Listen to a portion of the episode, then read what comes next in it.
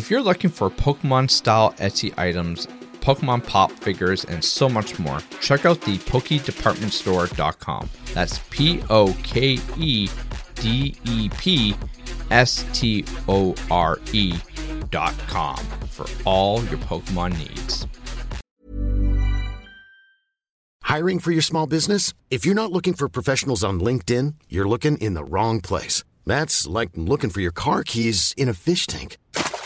LinkedIn helps you hire professionals you can't find anywhere else, even those who aren't actively searching for a new job but might be open to the perfect role. In a given month, over 70% of LinkedIn users don't even visit other leading job sites. So start looking in the right place. With LinkedIn, you can hire professionals like a professional. Post your free job on linkedin.com slash people today. What is up, everyone? It's me, the Pokemon Cave in Collingwood. Man, it has been a freaking day. I'm not going to go into too much detail. I mean, the the beginning of my day sucked. Work work sucked. I mean, when does work not suck? But I had an amazing, amazing time after work. I actually, with the help of the Ontario Provincial Police, stopped a pretty well known criminal in our small town. All because my wife forgot tomatoes to go with our dinner. So I had to go out and buy tomatoes. And it was all because of that I ran into this known thief who just so happened to have a backpack full of stuff. Not to mention stolen things, but paraphernalia and items used to obtain items through theft. It was a heck of an afternoon. and now I'm just I've, I've decided that you know what today is the day that I'm going to record this podcast and you know get ahead of the ball because usually I record the night before the podcast is supposed to come out. I know I procrastinate a lot, uh, especially when I have two podcasts to record. but I figured, you know what, the wife and kids are out at a movie to go see uh, Super Mario Bros.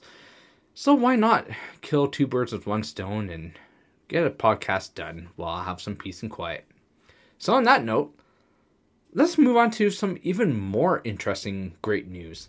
This little dude in the junior TCG Masters wins a tournament with a Galaxy Brain play. Oh yeah. Listen to how this actually happens.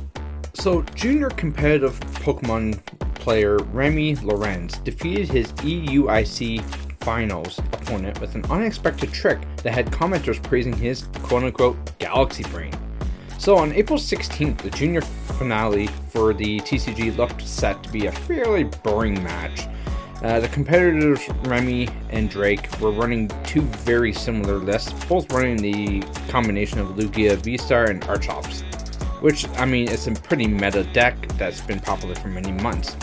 However, it was transformed into one of the highlights of the tournament when Remy managed to force his opponent to deck out, unable to act until he ran out of cards. Remy was behind and it seemed to be in a weaker position in the midst of his final or his first match, sorry, when he suddenly stopped the count. He realized his opponent was running out of resources. All of his energy was either discarded or tied up on his active and bench Pokemon, so Remy, Remy sorry, promptly played a surprise boss's orders, forcing an, forcing an energy-less Lugia V onto the field. He then passed his, the turn to Drake, who, unable to retreat or attack without energy, was forced to pass back. The next several turns continued that way, with Drake unable to attack and Remy refusing to attack, before Remy finally delivered the coup de grace with Tyranitar's Korrega launch attack, milling the last couple of cards. The Lugia V-Star Archeops deck typically functions by using Lugia's V-Star power to pull Archeops onto the bench, without needing to play an Archen. Archeops then lets you quickly power up Lugia V-Star with special energy, allowing to allowing its devastating attack to be used at great speed. I mean, heck, that's one way to beat your finals. Deck out your opponent. Congratulations, little man. I mean, this guy, he is going to be a force to be reckoned with. Not only now, but when he gets older. If you're this good at I mean, from the picture, he looks like he's what, 11, maybe 12? If you're that much of a threat at that age, oh man, I can't wait to see you when you get older and go into masters. You are going to be a force to be reckoned with. People will be scared of this kid for some time to come. Next up, if you have Instagram or even social media to begin with, you're probably going to be very familiar with this next story, and I'm kind of ashamed to even be mentioning this story because I kind of bashed the story a little bit on my social media. But here we are, covering something that has been beaten to death already. I'm talking about the Fusion Strike factory theft that happened actually a couple years ago. Yeah, it, it actually happened back in like 2020, 2021 area uh, and actually concluded back in January of 2022, but we're just finding out about it now. I mean, sure, why not wait an entire year and a couple months to tell us about a massive theft? But don't worry, it didn't affect your pull rates, apparently. So, basically, this couple weekends ago now, uh, Pokemon's biggest ever factory theft came to light on social media. The photo began circulating of thousands or circulating of thousands of Fusion Strike secret rare cards that were stolen from a factory back in 2021. The photo actually leaked from an internal investigation that started in September of 2021 and concluded in January of 2022. However, fans, like I just mentioned, are just learning about it now. So, the stolen Fusion Strike cards bounced between a few hands before ultimately being offered to a hobby store in Texas named Trading Card World. Uh, approached by an individual, in, approached by an individual inquiring if we were interested in purchasing hits from the set.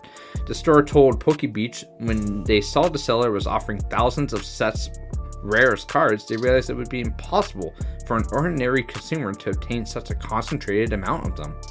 The seller explained his connection to the source, big mistake, and we immediately contacted TPCI through proper channels, the store stated.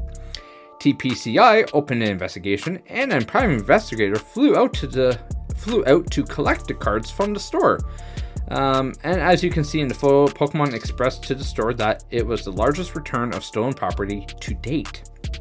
Pokemon concluded their investigation again in January of 2022, which probably means they identified the original thief. Fans who just saw the photo assumed the stolen cards must have impacted their Fusion Strike pull rates, but this currently can't be proven and it's probably unlikely. The cards seem to have been stolen during the production phase when they were stored in boxes. Uh, the secret rares are printed separately from other cards because of their texture. The secret rares are printed on large sheets cut into individual cards and stored in long white boxes. At least five of those white boxes are packed into a cardboard box that's sent off to machines that sort the cards into booster packs. The machine loads different boxes of cards into each booster pack depending on their rarity. You'll see the boxes are labeled by rarity uh, below uh, in this story.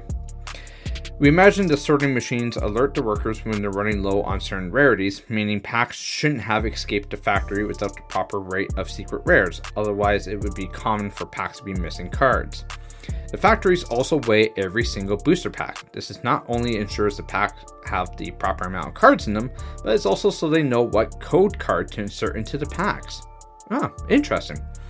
So secret rares are of course heavier than a normal card, so lighter code cards are put into the packs to cancel out the weight difference.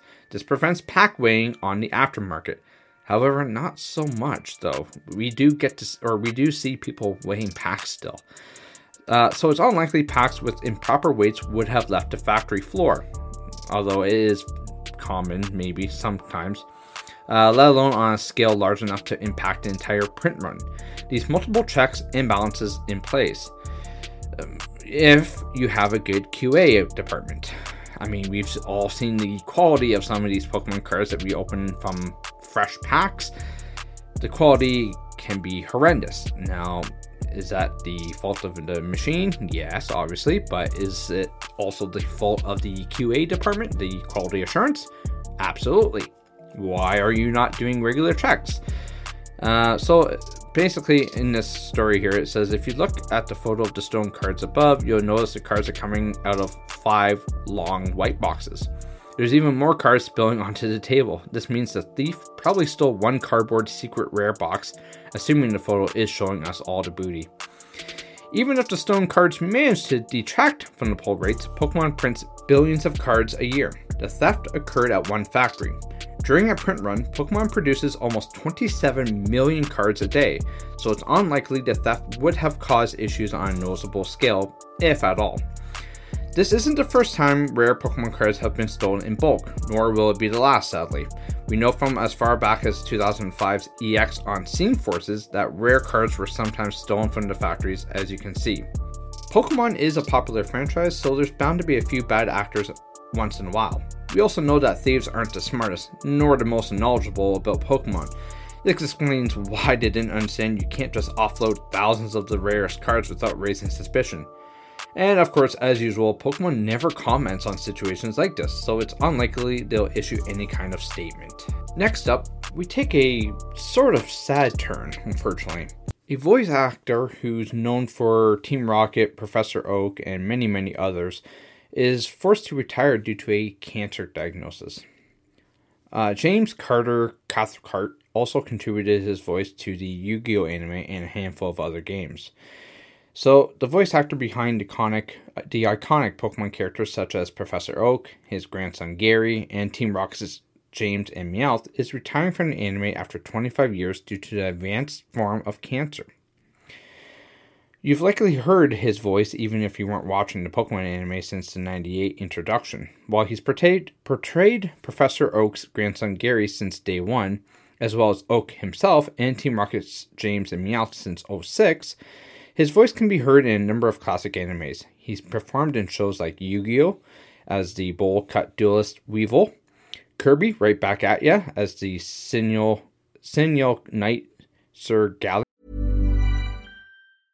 Hiring for your small business? If you're not looking for professionals on LinkedIn, you're looking in the wrong place. That's like looking for your car keys in a fish tank. LinkedIn helps you hire professionals you can't find anywhere else, even those who aren't actively searching for a new job but might be open to the perfect role. In a given month, over 70% of LinkedIn users don't even visit other leading job sites. So start looking in the right place. With LinkedIn, you can hire professionals like a professional. Post your free job on linkedin.com slash people today. Hi, I'm Daniel, founder of Pretty Litter. Did you know cats tend to hide symptoms of sickness and pain? I learned this the hard way after losing my cat, Gingy. So I created Pretty Litter, a health monitoring litter that helps detect early signs of illness by changing colors, saving you money and potentially your cat's life. Pretty Litter is veterinarian developed, and it's the easiest way to keep tabs on your fur baby's health right at home. Go to prettylitter.com and use code ACAST for 20% off your first order and a free cat toy. Terms and conditions apply. See site for details. Sonic X as the music loving Vector, the crocodile, and even One Piece as the Black Cat's pirate officer, Butchie. Cathcart's voice has appeared in a few games too, including Pokemon Snap, Valkyrie Profile, Yu Gi Oh! Capsule Monster Coliseum, Shadow the Hedgehog, and get this, Super Smash Bros. Brawl as the Pokemon Munchlax. In short, James is prolific when it comes to his craft and talent. It's saddening to hear that cancer is purging him right now. The news comes from a website that acts as a personal journal for families to communicate health updates with folks online. A page for James appeared in January where his wife Martha announced the advanced cancer started in his tongue and spread into his neck. She said that the cancer was treatable and that was and that James received chemotherapy treatments to shrink the tumor. Unfortunately, according to a news, new post on April 17th, the two learned that his tumor didn't respond to the induction chemotherapy and that doctors believed a more aggressive chemotherapy approach was necessary. This is set to start around May 1st, with seven weeks of five day per week radiation therapy and simultaneous chemotherapy in weeks 1, 4, and 7. Likely because of the medical treatments ahead of him, James decided to retire from Pokemon. Uh, he decided to retire from the script adapting and voice dubbing for Pokemon USA effective the end of season 25, uh, his wife wrote. He has been with the series since episode 1, so it is a timely decision as the series transitions to a new character and storyline. We remain eternally grateful for your love, thoughts, comments, hearts and prayers, and well wishes. honestly, I'm deeply saddened to hear that one of our beloved uh, Pokemon anime and anime dubs in general. I mean, like I mentioned, he's been with so many other projects. It sucks to hear that he has cancer. I really, really hope that he does um, get better. Um, I mean, cancer in general is brutal, but to have it where he has it, um, even if it is treatable, it's it's horrible. I mean, you go your entire life, or most of your life, doing you know voice dubbing and voice acting, and then to have to give that up because of this illness. I mean, it's it's heartbreaking. Uh, so my my prayers go out to his family. I hope he does get better, uh, and I hope that we have him around for quite some time. Uh, because let's be honest, we don't want to lose another childhood memory. And finally, we are doing a new segment on the Pokemon K podcast. This is the r slash Pokemon TCG. So every week, I will go over one, maybe two topics in the r slash Pokemon TCG Reddit, uh, and I'll give my thoughts on it. So today we have two interesting uh, posts. One was the the Reddit the redditor post new to Pokemon TCG collecting and investing, and I have a question about the Scarlet and Violet ETBs. The boxes have a guaranteed full art foil promo, which each have some strong value. But would it be better investment to keep the boxes themselves in new condition or open them and top load the foil promos? Now, someone does mention the promos are only $2. The Pokemon Center stamped ones are $20. Will likely go down as more hit the market. That is true, yes. Uh, typically, items will go down in value as more hit the market. However, we need to look at the other side of this. Look at how many full arts there are in, like, say, Fusion Strike and and others, where the value has skyrocketed for some odd reason. Um, I mean, it, you you need to to think of it that way. I mean, will these cards be worth a lot? Say three, six, nine, even a year later? Uh, hard to say. I mean, nobody has a crystal ball that can tell them, hey, keep that product sealed. It's going to be worth money in the near future. Um, I mean, even older stuff, it, it, it depends, right? There's a lot of things that come into condition as far as whether something is worth more or less depending on age or promo or this or that. Um, should you keep it sealed? I honestly I don't think so. I would rather open it and enjoy it. Uh, because let's be honest, Pokemon Company is going to print a ton of this.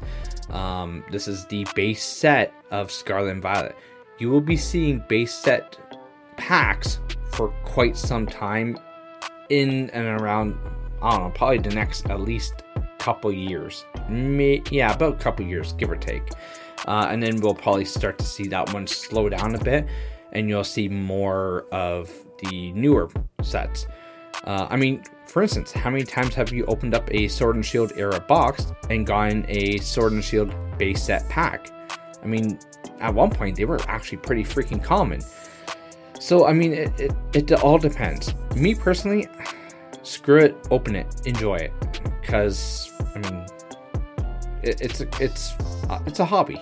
Just open it, enjoy it. The second one, though, this guy posts regarding grading. At what point, at what price point, raw and condition, do you consider grading a card? Uh, is it worth it? Does age of the card, vintage versus modern, impact this decision? So, for instance, for me, yes, the value of the card raw does take effect. Uh, condition also takes effect. I mean, you're not going to send a card off that's. I mean, let's, for instance, let's say the card raw is worth, I don't know, $50. Okay. So, with the card being raw, worth being $50, uh, for me personally, I would grade with MNT. Um, they're based here in Canada. uh, opposed to me shipping them down to PSA because, I mean, quite frankly, unless the card is worth hundreds and hundreds of dollars, financially speaking, it is absolutely not worth it for me to send it down to PSA because you're going to spend about $100 US just to physically get the card graded. Uh, but when you calculate shipping down there, shipping back, you're pretty much spending upwards to about $200 US for us, which, I mean, compared to the Canadian dollar, uh, 200 US, you're looking at closer to $300 Canadian. It is not worth it for us to ship stuff down to PSA unless it's worth a considerable amount. Now, let's say you are American and you're sending it to PSA, so it doesn't cost a arm and a leg to to have it being graded. In that case, theoretically, anything, in my personal opinion, I mean, everyone's opinion is different, but in my personal opinion, uh, you're, you're looking at what 30 ish dollars US to grade, give or take. Um, you know, depending on the tier that you pick, I think. Uh, if that's the case, theoretically, I would pick anything that's worth, say, fifty dollars raw to grade because, and again, you have to look at condition. Um, if it's worth fifty dollars raw, and it comes back a PSA five, that's not going to be worth it because the money that you spent to grade it, you're not even going to get that back selling it. Uh, so you, you gotta look. You gotta look at the card. You gotta look at the price of the card raw. Um, you gotta look at the price of each card as a, as it's being graded. You know, what does a PSA 10 sell for? 9, 8, 7, so on and so forth. Um, me personally, I before I send any cards to MNT, I always use my grading tool for centering and stuff like that. I always use a magnifying glass to look at the hollows because I mean, let's be honest, there's a massive price difference between a quote unquote PSA 10 to a PSA 8 or a 9. For us Canadians, there is a considerable difference between a MNT 10 versus a MNT 9 or even a 9.5 or an 8.5. Um, luckily for us, I mean, we get the subgrades automatically included on the cards thank God. I mean, so you can always see what each section got as a grade. Now, if they all came back as a 9.5, let's say, all four sections, and let's say a PSA 10 card sold for hundreds and hundreds of dollars, but I mean, theoretically, we always drop a little bit off the price selling MNT cards because, I mean, Americans think MNT is some Canadian good old hobby store who's, you know, never seen the light of day. But I mean, let's be honest, there are what, probably hundreds of different grading companies out there. They're all great in their own individual countries. But for some reason, if it's not PSA or BGS, or in some cases even CGC, nobody wants to freaking touch it, which kind of sucks. I mean, every grading company has their flaws, every grading company has their perks, and every grading company has a different case that individually, some of them look amazing. Now, obviously, some of them are pretty plain. Some of them copy PSA. Some of them copy BH or BGS. Heck, some of them copy CGC. Um, so you know, pick and choose where you want to grade, and then go from there as far as price point goes. But on that note, we say have a good night or a good day, depending on whenever you're listening to this. And I will see you again next week. But also, don't forget, 8 p.m. Eastern Standard Time, whatever that is in your time, there is going to be a new episode of Pokey Cave After Dark. Take care, everyone. See you next week. Hi, I'm Daniel, founder of Pretty Litter. Did you know cats tend to hide symptoms of sickness and pain? I learned this the hard way after losing my cat, Gingy. So I created Pretty Litter, a health monitoring litter that helps detect early signs of illness by changing colors, saving you money and potentially your cat's life. Pretty Litter is veterinarian developed, and it's the easiest way to keep tabs on your fur baby's health right at home. Go to prettylitter.com and use code ACAST for 20% off your first order and a free cat toy. Terms and conditions apply. See site for details.